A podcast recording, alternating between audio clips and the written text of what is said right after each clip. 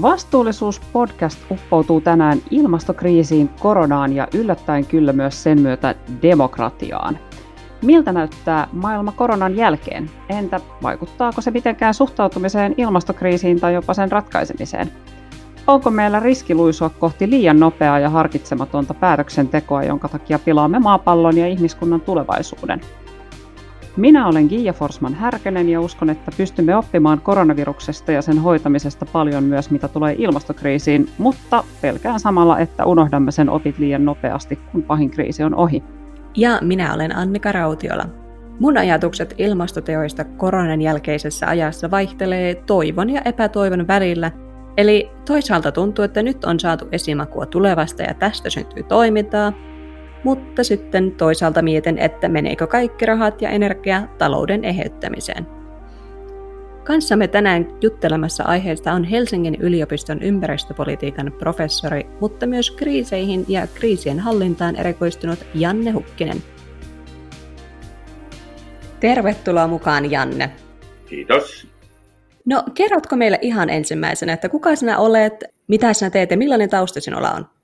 Mä oon siis Helsingin yliopiston ympäristöpolitiikan professori ja mun taustani on oikeastaan semmoinen, että mä oon tota, mistä mä aloittaisin, mä oon väitellyt ää, Kalifornian yliopistossa Berkeleyssä tämmöistä ympäristötekniikasta ja politiikasta ja sen jälkeen mä oon ollut vähän eri puolilla maailmaa. Mä oon ollut Maastrichtissa Hollannissa ympäristöjohtamisen apulaisproffana ja sitten mä oon ollut Suomessa Lapissa Lapin yliopiston arktisen keskuksen johtaja ja ollut vanhassa teknisessä korkeakoulussa ympäristösuojelun professorina ja, ja nyt mä olen sitten ollut runsaat kymmenen vuotta Helsingin yliopistossa.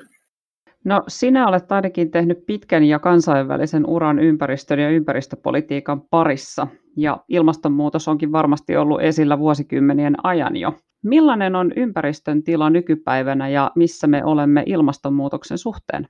Ympäristön tila nykypäivänä, sitä voi, siitä voi oikeastaan nopeasti lukea tota, ilman, että mennään mihinkään lukuihin, niin kahdesta isosta globaalista raportista, eli hallitusten välisen ilmastopaneelin raporteista, joita on ilmestynyt varmaan 30 vuoden ajan jo, jossa kerrotaan ilmastonmuutoksesta ja sen mahdollisista seurauksista, ja sitten on on tietysti tota, luonnon monimuotoisuusraportit. Siinäkin on oma kansainvälinen paneelinsa, joka myös on julkaissut näitä raportteja. Ja mitä hän sitten sanoisi? Siis se on aika ähm, huolestuttava, vaikka se, että ympäristön tilanne kokonaisuutena on niin kuin huonontunut viimeisen kolmen, neljän vuodenkymmenen ajan.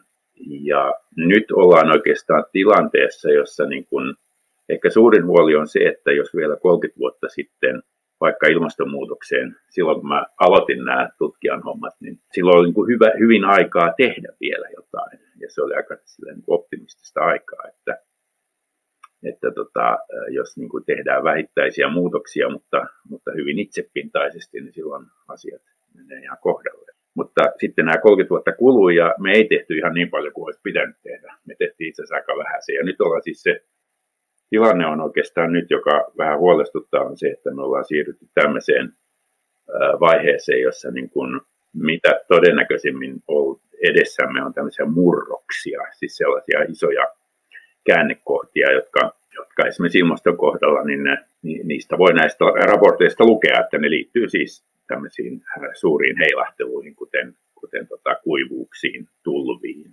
tulipaloihin, osittain tämmöisiin tauteihin, myrskyihin, että se on oikeastaan koko semmoinen setti niitä murroksia, joita kuvataan vaikka IPCC-raporteissa.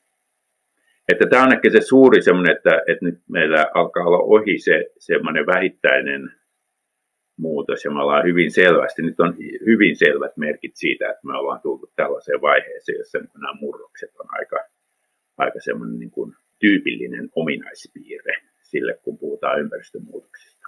Eli paljon on ollut tietoa, mutta toimintaa ei ehkä ihan niin paljon. Onko sinulla minkälaisia visioita siitä, että minkälaisia asioita meillä on edessä ja kuinka nopeasti ne on tulossa?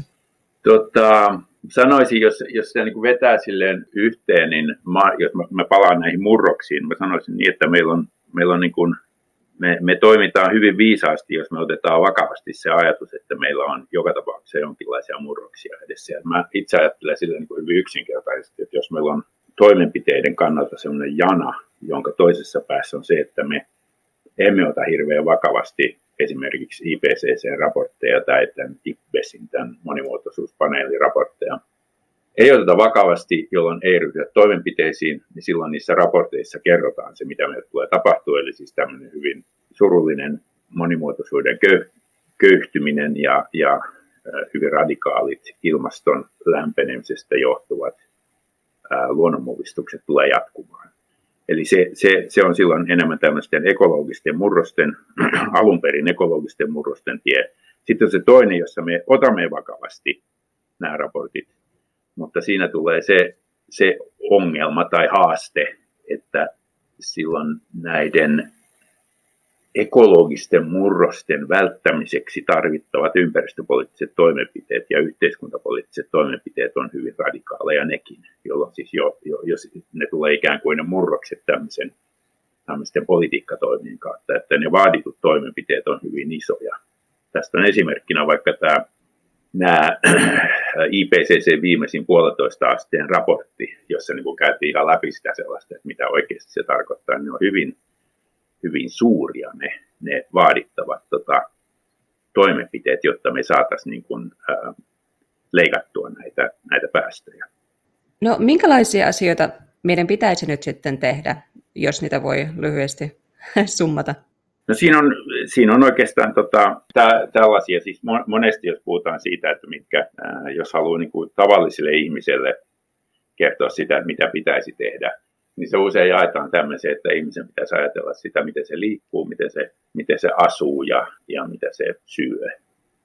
Ja, ja liikkumisessa ehkä, ehkä tämmöisestä, että meidän pitäisi varmasti siirtyä tämmöiseen niin kuin kevyen liikenteeseen ja julkiseen liikenteeseen, joka, jonka vaadittava energia on sitten uusiutuvilla tuotettua. Ja tota, tietysti siinä tapahtuu liikenteessä murroksia tästä, että mihin, riippuen siitä, että mihin suuntaan tämä menee tämä vaikka sähkö, nämä uusien energiamuotojen ta, liikkumismuodot niin kuin yksityisautoilussa, niin se, sitä on vähän vaikea ennakoida. Mutta siinäkin mä sanoisin, että se on joka tapauksessa, että siis julkinen liikenne on aina niin kuin parempi vaihtoehto, koska jo se, että, että me ajatellaan näistä sähköautoista, niin niiden se tuotanto, jos niin kuin oletetaan, että meillä pysyisi nämä nykyiset automäärät, niin se tuotanto, joka vaadittaisiin kaiken sen akkuteknologian ja sen sähköteknologian tuottamiseen, se on varsin isoa ja luonnonvaroja kuluttavaa, että, että siinä tulee tämmöinen niin mittakaava-ongelma.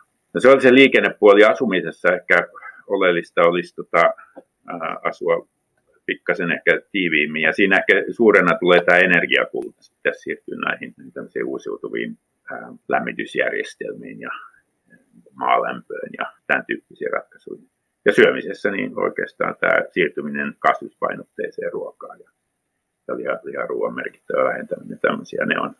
Mutta sitten jos, jos puhutaan vielä laajemmin tästä, että mitä pitäisi tehdä, niin siinä tulee ehkä sitten nämä kysymykset. Siis usein käytetään tätä termiä ekologinen jälleenrakennus, joka, joka on, niin kuin, tai, tai ekologinen uudelleenrakennus, tai miten sitten halutaan kutsua, mutta se niin kuin kertoo ehkä siitä sen niin kuin haasteen suuruudesta, että se, se ei ihan riitä sellainen pieni tuunaus siellä ja täällä, vaan että sitten puhutaan sellaista niin kuin aika isoista yhteiskunnan tuotanto- ja kulutusrakenteisiin liittyvistä muutoksista, jotka vaatii sitten Ehkä ne on tässä tämän koronakriisin aikana konkretisoituneet, että ja se on tämän, tämän kriisin aikana ja noussut esiin aika paljon näitä raportteja ja suosituksia siitä, että siinä vaiheessa, kun kriisivaihe on ohi, niin pitäisi ruveta todella miettimään tarkkaan sitä, että kuinka ne resurssit ja rahat käytetään, kun ruvetaan niin kuin tämän nimenomaisen kriisin jälleenrakennusaikaan. Eli että siinä pitäisi niin kuin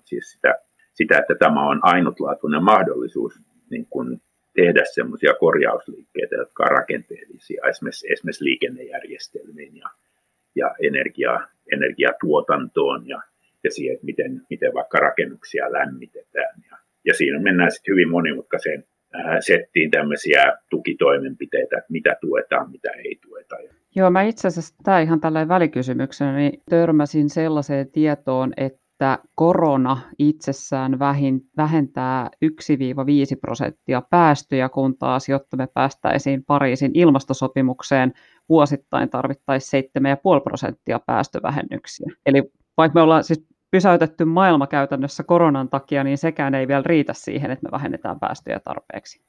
Joo, se on hyvin kiinnostavaa. Mulle, mulle tuli tuo sama mieleen, mä törmäsin tuon sama asia, että se on, että, että se on tota, että siis se, se, juuri, että se, se kertaluokka on noin tosi suuri. Tämä, on hirveän niin kuin, hieno esimerkki just siinä, että me tavallaan niin kuin, ajattelemme, että me kärvistellään ja hirveästi tämän koronan takia. Ja se itse asiassa se kärvistely on niin kuin, hyvin lähellä sitä normaalia, jos me tulkitsisimme normaaliksi sen, että nyt me systemaattisesti olemme sellaisella hyvä, hyvällä puolentoista asteen lämpenemisen polulla. Mutta nyt päästiin itse asiassa tähän koronaan. Eli liittyykö korona ja ilmastokriisi mitenkään toisiinsa? Ne, ne tota, liittyy korona ja ilmastokriisi niin kuin ihan suoranaisesti ehkä eivät. Tämä on tämmöinen vähän kaksiosainen vastaus. Että siis, siis jos ajatellaan ihan semmoista niin kuin ekosysteemien toimintaa, niin siitä on nyt aika selvää tutkimustulosta, että, että luonnon monimuotoisuuden väheneminen ja heikkeneminen, niin sillä on yhteys tämmöisiin, tämmöisiin epidemioihin. Ja se on aika kiinnostava juttu, että siinä on, tämmöinen, siinä on toisaalta kai se, että, että tota, kun ihmisiä on yhä enemmän ja meidän tämmöinen teollinen kulttuuri ja tuotannollinen kulttuuri leviää joka puolelle, niin se ikään kuin leviää sinne villiin luontoon, jolloin todennäköisyys sille, että me tulemme kontaktiin kaikenlaisten eläinten kanssa, joiden kanssa aikaisemmin emme ole olleet kontaktissa, niin se lisääntyy. Ja, siitä, ja, ja tämä on juuri se, tämä on se kriittinen hetki se, että ihminen, ihminen niin kuin on pitkään riittävän toistuvasti kontaktissa tämmöisten niin kutsuttujen villieläinten kanssa, niin se, siitä se syntyy. Ja sitten se kääntöpuoli oikeastaan se, että sitten taisin tänään just lukea, että, että näitä on tutkittu, että näillä eläimillä itsessään, että kun me jatkamme tätä aikaisemmin hyvin vähän koskettujen ekosysteemien häiritsemistä ja muokkaamista, niin siellä luontaisesti asuvat lajit, kun niitä loppuu se elintila, niin ne tulee sinne, missä ihmiset ovat.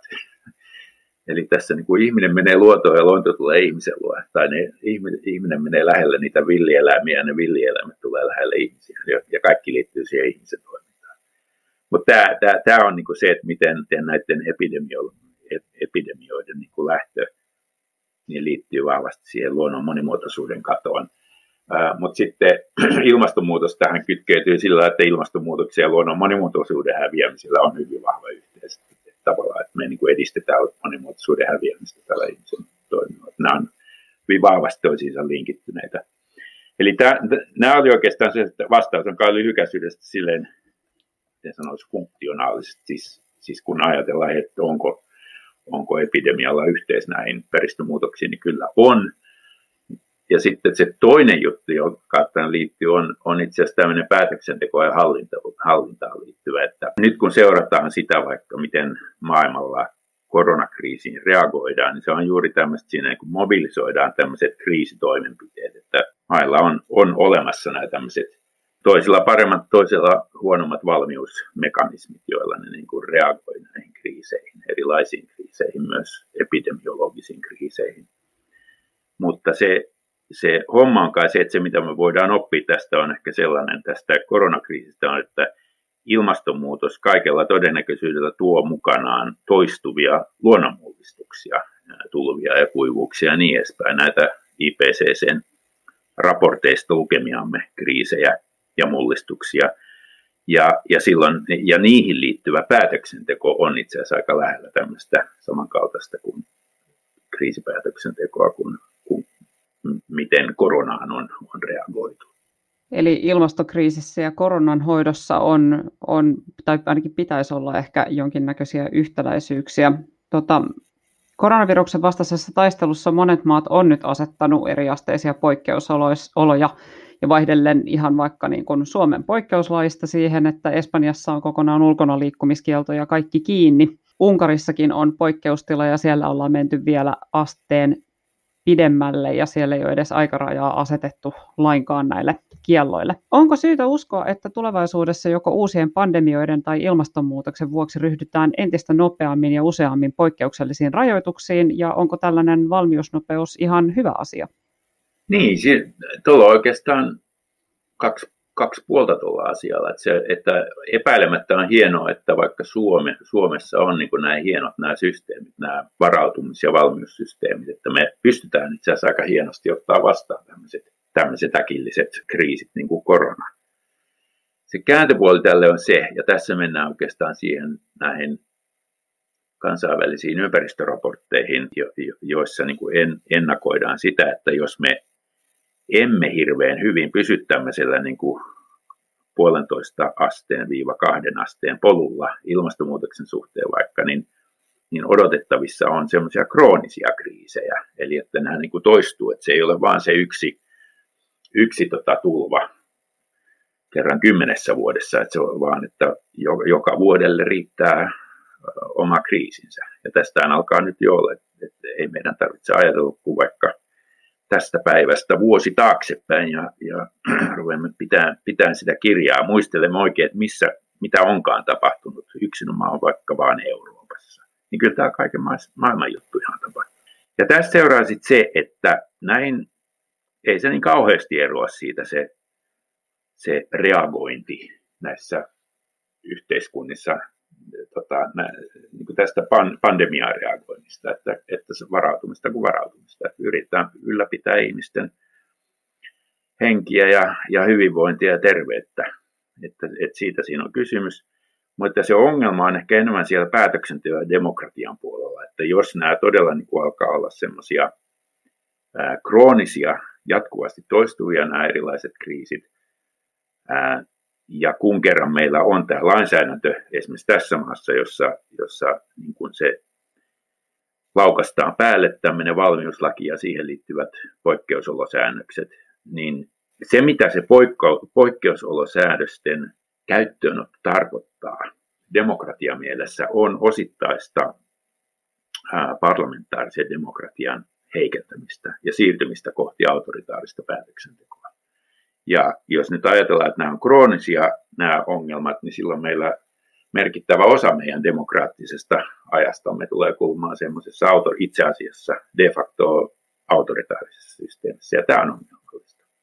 Tietysti joku Unkari on ehkä ääriesimerkki tässä siinä mielessä, ne on niin kuin, siellä on jo luotu sitä useamman vuoden ajan sitä pohjaa, että, että on, oli ilmeisesti aika helppo sitten heittää suoraan saman tien sinne tota, ei mitenkään määräajaksi tätä, tätä uutta poikkeustilaa, mutta, tota, mutta et kyllä se niin kuin meitäkin tämmöistä tämmöistä valtakuntaa, jossa on suhteen se hyvät niin kuin demokratian muodit, niin kyllä se, se niin kuin huolestuttaa mua. Ei, ei, niin kuin ei sitä kautta, että meillä tulisi joku uusi dik- diktaattori, joka päättäisi, että nyt määräajat pois, että toistaiseksi voimaan tämmöiset valmiuslain poikkeusolosäännökset, vaan, vaan enemmän huolestuttaa ehkä tämä objektiivinen todellisuus, että kun luemme näitä luonnon, äh, luonnon tilan huononemiseen liittyviä raportteja, niin sieltä me näemme, että objektiivisesti tämä ekosysteemitila alkaa heikentyä siinä määrin, että meille tulee näitä luonnonkriisejä,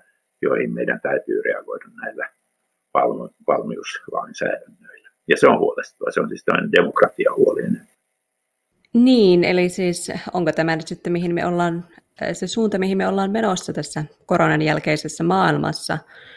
Sen varmaan aika näyttää, että muutoksia on tullut kyllä aika paljon ja ehkä asennemuutoksia, mutta etenkin tässä niin kuin päätöksenteossa on, on nähty erilaisia otteita, että miten tähän on ryhdytty.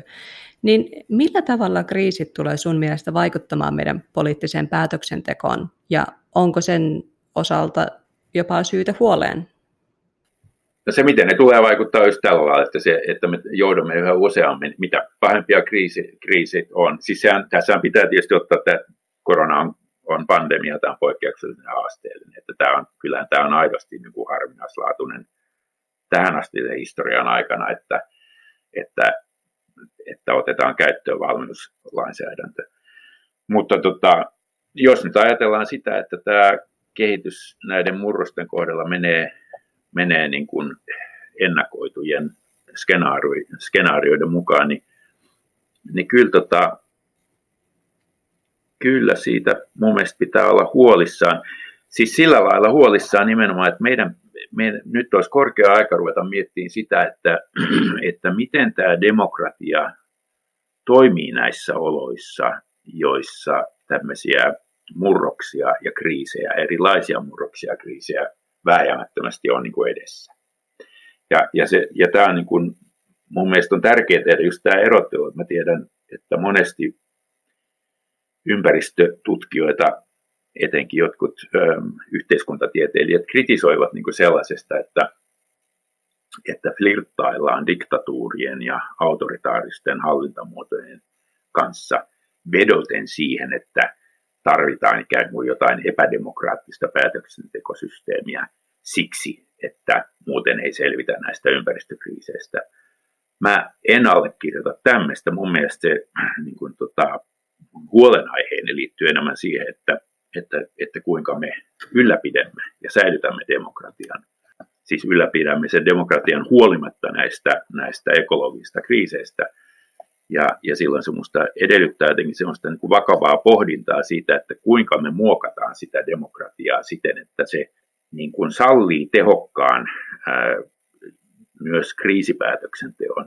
Tämä on kiinnostava asia, koska tätä on tutkittu jonkun verran aikaisemmin tässä, kun on tämä kestävyys huolenaihe, kestävän kehityksen huoli ja siihen liittyvä tutkimus on lisääntynyt, niin on, on jonkun verran tämmöistä kestävän kehityksen hallinnan ja sitten demokratian, poliittisen demokratian linkitysten tutkimusta.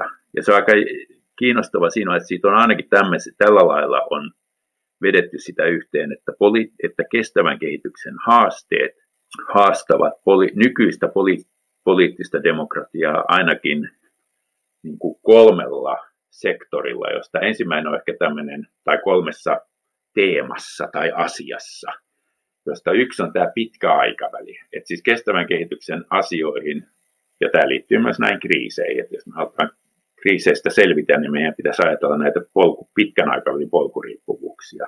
Niin, niin tämä pitkän aikavälin istuttamisen, istuttaminen poliittiseen demokratiaan on haasteellista, koska poliittinen demokratia tyypillisesti toimii sillä neljän vuoden aikasyklillä.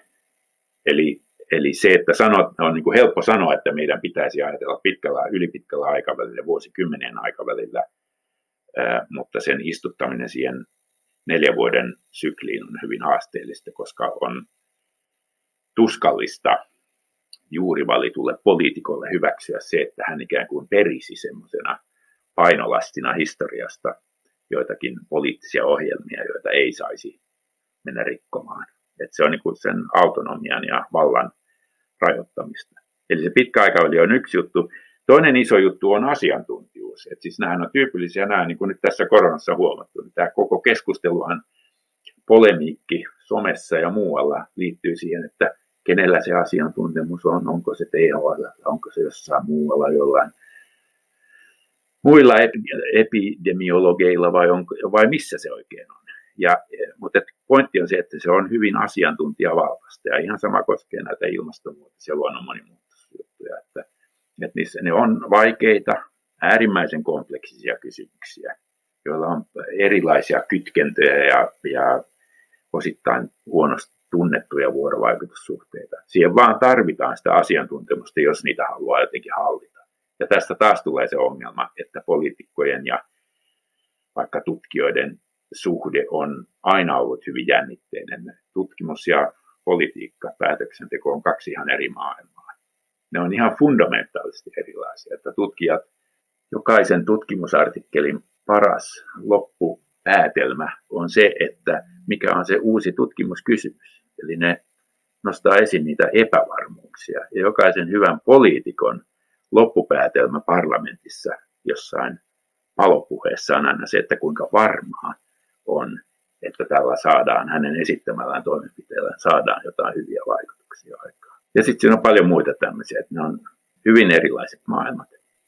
Niin, tämähän on siis tuskallista ylipäänsä, kun lukee enemmän, niin ymmärtää, miten vähän oikeastaan ymmärtääkään asioista. Et se on niin kuin tällainen perus, perusjuttu tiedossa, että se luo enemmän, melkein jopa välillä epävarmuutta kuin, kuin mitä se luo niin kuin varmuutta asioihin. Mutta tota, mutta sitä mä jäin tässä miettimään, kun sä puhuit niin nyt näistä oikeastaan aika niin pitkistä ketjuista sillä tavalla, että politiikko ei halua periä edelliseltä hallitukselta mitään, niin pakollahan kaikki tavallaan perii jotain, koska esimerkiksi lainsäädäntö on muodostunut pitkän ajan puitteissa, niin sieltä se niin automaattisesti tulee, mutta sitten mä mietin myös sitä, että miten niin kuin se demokratia ja asiantuntijuus menee oikeastaan yhteen, koska tällöinhän tarkoitetaan oikeastaan sillä sitä, että kansa ei saisi päättää, vaan asiantuntijat saisi päättää asioista. Miten ne kaksi menee yhteen? Tämä on just se, tämähän se just on. Että tota, ja siinä luultavasti siinä pitäisi vaan niin osata, että et mä, mä en ole missään tapauksessa, en, en tässä asiantuntijavallassa ole niin kuin sitä mieltä, että se pitäisi mennä niin, että asiantuntijat vain päättää. Et siinä, mä luulen, että tässä vaadittaisiin jotain sellaista vähän niin kuin asioiden erottelua toisista ja erittelyä sillä lailla, että, että mitkä asiat on niitä, joissa niin kuin hyväksytään asiantuntijavalta ja mitkä on niitä, joissa niin kuin on, on järkevää kuunnella laaja niin kuin asianosaisia kansalaisia. Ja tämähän ei, tämä on itse asiassa semmoinen, josta vähän enemmän miettii, tämä, on, tämä ei ole kauhean vieras ajatus sillä niin kuin nykyyhteiskuntaankaan. Et siis mun, kyllä mun painajaiseni jos sitten kun toi Helsinki-Vantaa saadaan taas toimimaan, niin olisi se hirveätä, jos siellä vantaalaiset jotenkin olisi niin kuin osallistuvassa deliberatiivisessa päätöksenteossa, että mikä kone laskee ensimmäisenä. Se on ihan, mulle ihan ok, että ydinvoima ja lennonjohto niin menee niin kuin aika tiukalla, tiukalla korkeasti koulutetulla asiantuntijavallalla. Että näinhän me toimitaan nyt. Meillä on paljon kriittistä infrastruktuuria, joka perustuu ihan pelkkään asiantuntijavaltaan.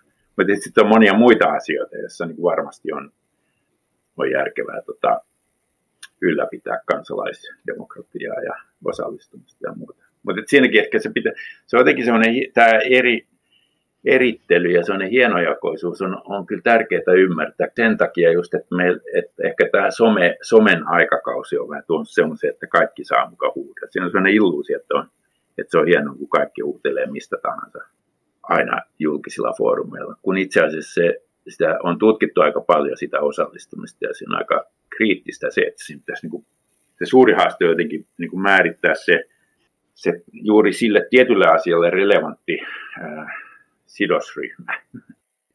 Päästäisiin me tästä takaisin jonnekin antiikin Roomaan, missä vaan tietyt ihmiset sai, katsottiin tarpeeksi sivistyneeksi, jotta he pääsivät mukaan päätöksentekoon.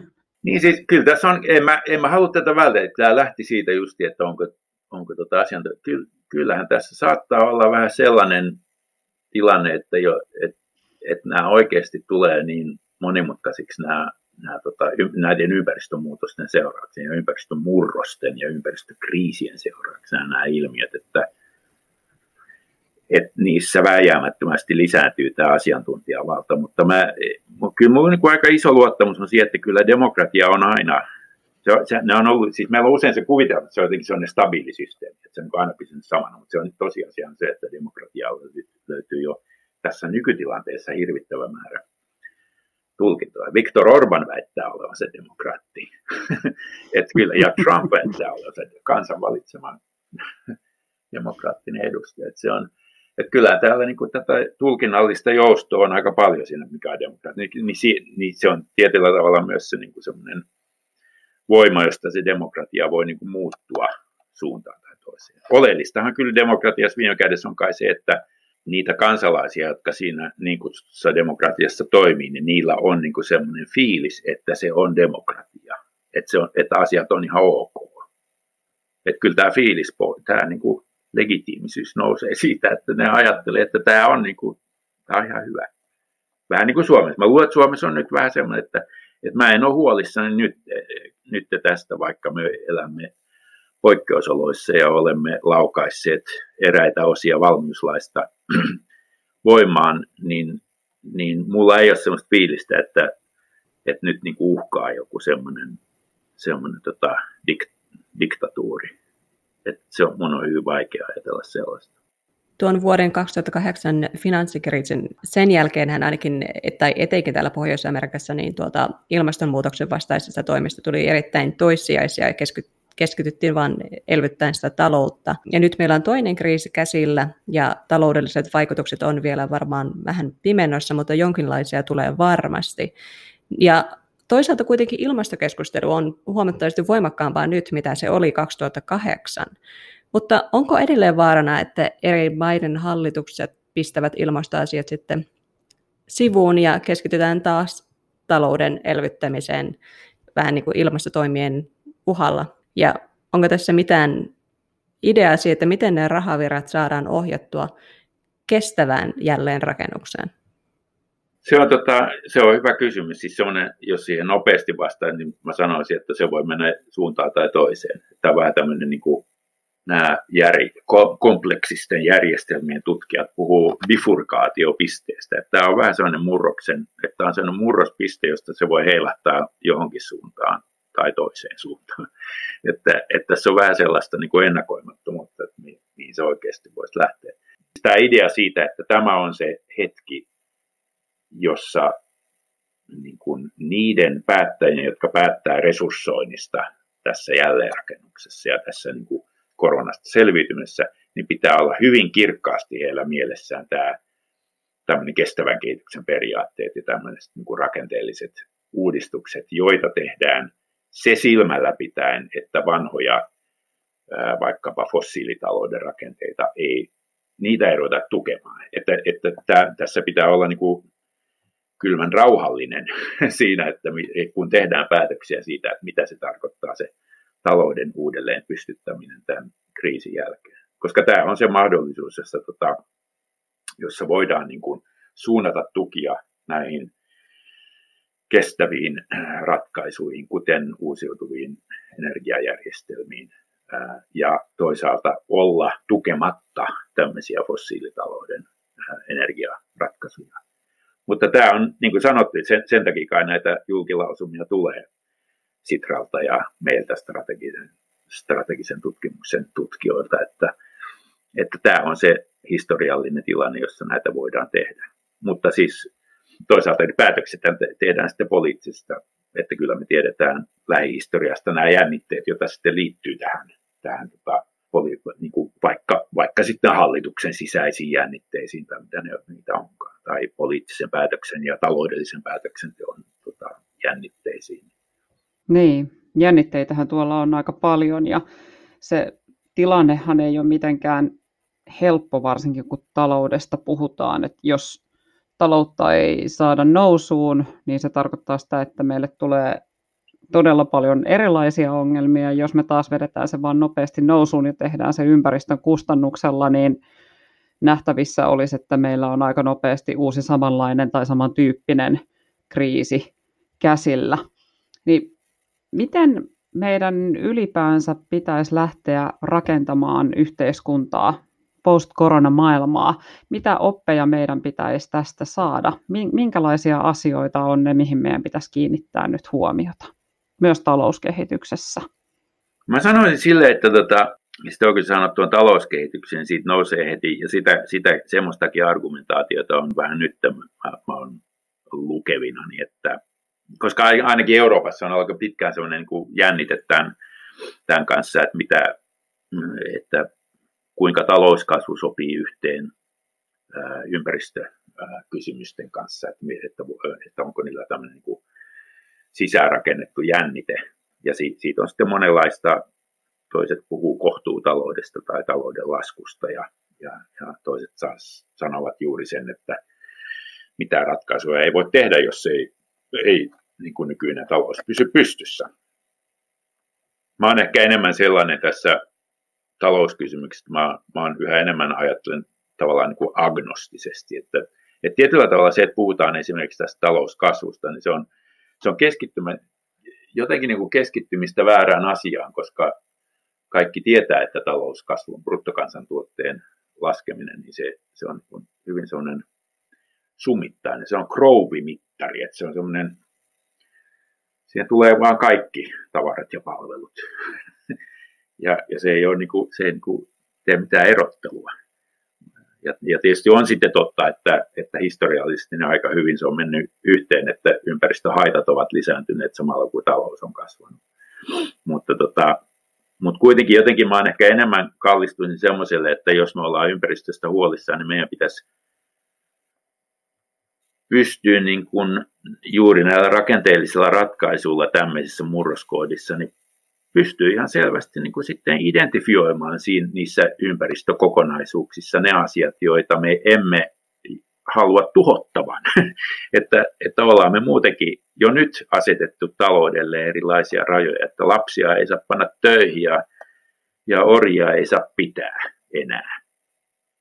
Niin, niin samalla lailla voi kieltää sitten identifioida ne luonnon kokonaisuudet ja ne ekosysteemipalvelut, niin kuin nykyään sanotaan. Niin, niin ne ekosysteemipalvelut, jotka pitää turvata aivan ehdottomasti, joihin niin kuin ei saa. Tässä mennään vähän näihin, että mitä ei saa tehdä. Näitä, tuo, mikä se, tämä on sitä luotettavaa hallintaa, että pitää olla hyvin selkeä kuva siitä, että mihin, mihin asioihin ei saa koskea, minne ainakaan ei mennä. Ja tämä on nyt yksi juttu sellainen, että me pystyttäisiin ihan hyvin niin kuin ehkä vähemmän keskustelemaan vain ja yksinomaan siitä, että pitäisikö olla talo, talouskasvua vai ei. Enemmän keskustelen siitä, että mitkä on niitä absoluuttisia rajoja, jotka kerta kaikkiaan sitten, kun asetetaan sille luonnon käytölle, ympäristön käytölle. Niin, ongelma taitaa olla se, että harva haluaa kuitenkaan vapaaehtoisesti luopua mistään, en, ainakaan ennen kuin on parempaa vaihtoehtoa näkyvillä.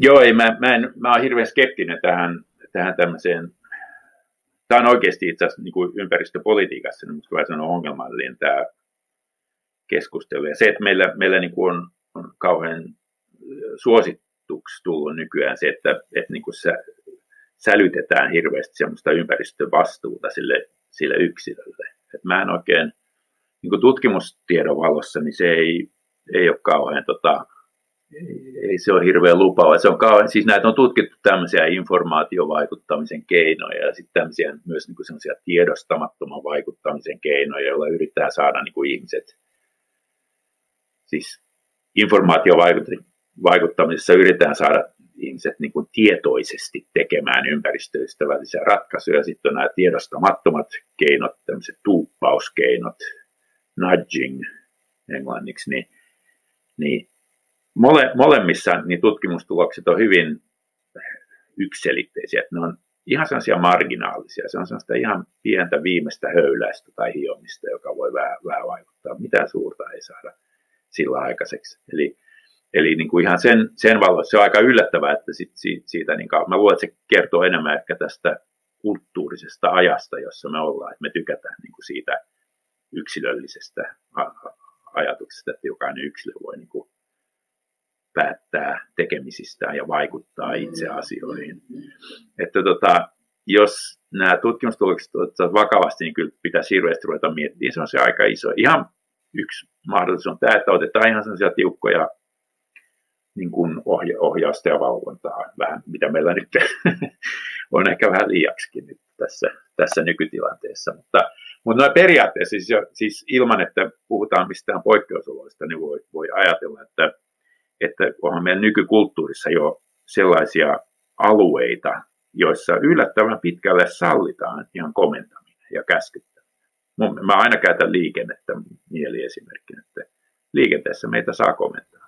Tuonne laitetaan lätkät pitkin, liikennerajoituslätkät pitkin tiereunoja ja sitten laitetaan kameroita ja ne salaa ottaa kuvia ihmistä ja sitten tulee postissa ilmoitus luonnollisesti se sakkoja. Kaikki tämä menee ihan noin vaan läpi. Vähän mussuttaa joku. Joku voi vedä käräjille välillä jonkun sakkolappunsa, mutta noin ylisummaan ihan hyvin se toimii. Pitää ajaa oikealla puolella tietä ja, ja niin edespäin. Että, et siis me, me, me, hyväksytään ihan kulttuurinen juttu, että jo, joillain alueilla, elämän alueilla me hyväksytään ihan, ihan tosta vaan käskyttäminen.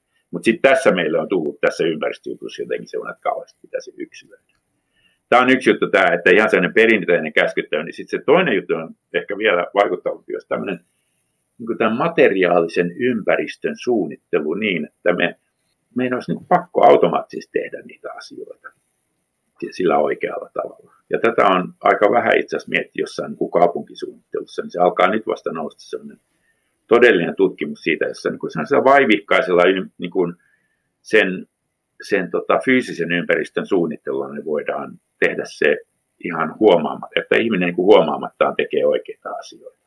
Ja tämä on minusta hirveän, tätä tämä on hyödyntämätön resurssi, se, että kuinka ympäristö, semmoiset tietoiset ympäristöskeptikotkin saataisiin tekemään ympäristöystävällisiä asioita ilman, että ne edes tajuaa sitä tekemänsä. Tämä on, se, tämä on mun unelmani. Nyt sä mainitsit tuossa yksilölliset teot ja niistä oli puhetta, niin ilmastokriisiin liittyen, niin miten ilmastokriisi on vaikuttanut sinuun ja sun elämäntapoihin? Tota, se olisi? 30 vuotta sitten mä asun Kaliforniassa ja mulla oli tota rubiininpunainen Chevrolet Camaro V6. Tosi makea auto, hieno ääni. Mutta se oli 30 vuotta sitten. Mulla ei ole enää Camaroa. Meillä on auto meillä on, mutta vaimo ajaa että se tarvii töihin sitä. Mutta mä en aja kyllä paljon yhtään autoa enää. Et mä enimmäkseen ehkä menen junalla ja ja tota, fillarilla ja juoksen ja kävelen. Että nämä on näitä. Se on se liikkumispuoli. Mä, mä yritän nähdä, niin että mitä, miten se on muuttunut. Ruokapuolella hyvin siellä siis varmaan, varmaan sekin parin vuosikymmenen sisään, niin se on niin kuin pienentynyt se toi liha. Kyllä mä vielä syön lihaa, mutta hyvin harvoin. Että, että se on hyvin kasvisia ja kalapainotteista se mun ruokavalio asumisessa no talo. Tämä talo on vähän iso, lapset on muuttanut viimeinenkin kolmesta lapsesta pois. Että tämä on vähän iso meille, mutta tässä on kyllä maalämpö. Sisälämpötila on säädetty 18 asteeseen. Silloin työteho säilyy. Se on tiili, se kestää myrskyjä, se on tiilitalo. Kivitalo, tämmöisiä. En mä tiedä, onko, olisiko jotain muuta. Kyllä siinä on jo aika paljon sanoisin. Siellä on koskettu ruokavalioon ja liikkumiseen ja asumiseenkin jollain tavalla ainakin. Se on aika hyvin. Oletko muuten tehnyt sen, sen hiilijalanjälkitestin missään vaiheessa? Mä tein jossain, mutta mä en kyllä muista mikä se oli. Se oli silloin, ja silloin se, muistaakseni oli, että sinä vuonna mä olin lentänyt työn puolesta ja sitten oli joku lomamatkakin. Se meni siinä. Se on aika, sehän on aika, se on niin surullista noissa hiilijalat. ja se yhden kerran lennä, niin Ei se muuta vaadi. Se on niin kuin, se on niin kuin sillä selvä. On, se nostaa hirveästi Joo. sitä henkilökohtaista hiilijalanjälkeä aina. On, on, on. Tämä on hirveän kiinnostava, siis tämä, vaikka nyt puhutaan tästä isosta niin kuin koronakriisiä ajattelun muutoksesta. Minusta tuntuu, että yliopistoilla ainakin niin tämä on yllättävän pieni tämä, tämä muutos. Siis, siis ennen oli puhe just sitä, että ei, ei voi järjestää konferensseja. Olisi hirveät, jos kaikki konferenssit olisi etäkonferensseja ja muuta. Mutta mä alan oikeasti niin kuin kuvitteleva. Tätä, tästä oli eilisessä TV-uutis just juttu oli tutkittu, että kuinka monelle suomalaiselle tämä etätyö sopii mahdottoman mukavasti. että, että mä luulen, että tässä voisi tulla kyllä niin kuin yliopistoissa, niin ainakin yliopisto kuuluu siihen, jossa niin kuin voi tapahtua sellainen pysyvämpi murros tässäkin siihen suuntaan, että todetaan, että itse asiassa miksi mä menisin sinne jonnekin. Mä oon itse asiassa melkein koko mun 20-vuotisen työuran niin tehnyt aika paljon etätöitä ja ollut sellaisissa yrityksissä, missä se on ollut mahdollista. Ja tässä ei niin kuin mulle sinällään ole kauheasti uutta, ainoastaan se, että kaikki muutkin on joutunut melkein tottumaan niin kuin tähän vallitsevaan etätyöolosuhteeseen. Kai, kyllä onnistuu aika hyvin näin etänä. Kyllä, kyllä joo. joo.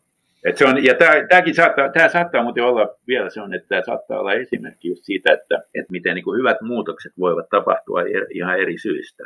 Että tämä ei olisi tapahtunut millään se on sillä kovalla junttaa. Että nyt ympäristösyistä me perumme kaikki nämä. Ja sitten kaikki, jos kuitenkin olisi lentänyt. Mutta kyllä saatiin, että no tuli tuo korona ja me on pakko vähän tässä. Ja sitten tämän jälkeen, no nyt tulkaa lentämään. Että en mä en, ei mua kiinnosta. Lentäminen on innoittavaa, että tulee huono olo lentämisen jälkeen. Se on tuskallisin matkustamista. En mä, mä mieluummin, voidaanko me hoitaa tämä etenä. Tämä on just se, että näin se ujutetaan, se hyvä. Se menee jonkun muun syyn kautta. Kuulosti muuten siltä, että oletko vähentänyt lentämistäkin? Mä oon tota, siis jos mä vertaan siihen, niihin todella siinä, kun mä olin 40 todella, mutta silloin oli tietysti se, että mulla oli jossain arktisessa keskuksessa, arktinen tutkimus on hirveän tämmöistä pörräämistä, kun ne, ne, ne, niillä on kauheasti kokouksia, kun se on aktiivinen sellainen, että arktista pitää tutkia. Ja, ja sitten aina kun ne lentää, ensin lentää, kato, ei, ole, ei voi lentää suoraan vaikka Rovaniemeltä Luulajaan, vaan mutta ensin lentää Helsinkiin ja sitten Tukholmaan. Ja sitten se menee aina etelän kautta, kun sä menet sinne ihan läheltä, vaikka etäisyys. Et se, et silloin, et silloin työn kautta, mutta kyllähän mä viime vuosina, kyllä mä itse asiassa aika vähän, on vuo, nykyään on vuosia, jolloin en, en lennä ollenkaan niin kuin mitään kansainvälisiä työ, työlentoja. Se on ihan ja varmaan mulla siis se, jota seuraavaksi luultavasti pitäisi, niin kuin, jos parannuksia haluaisi tehdä, niin, niin just tämmöinen, että rupeaa funtsiin lomamatkoa sille, että lähtee junalla. Ja...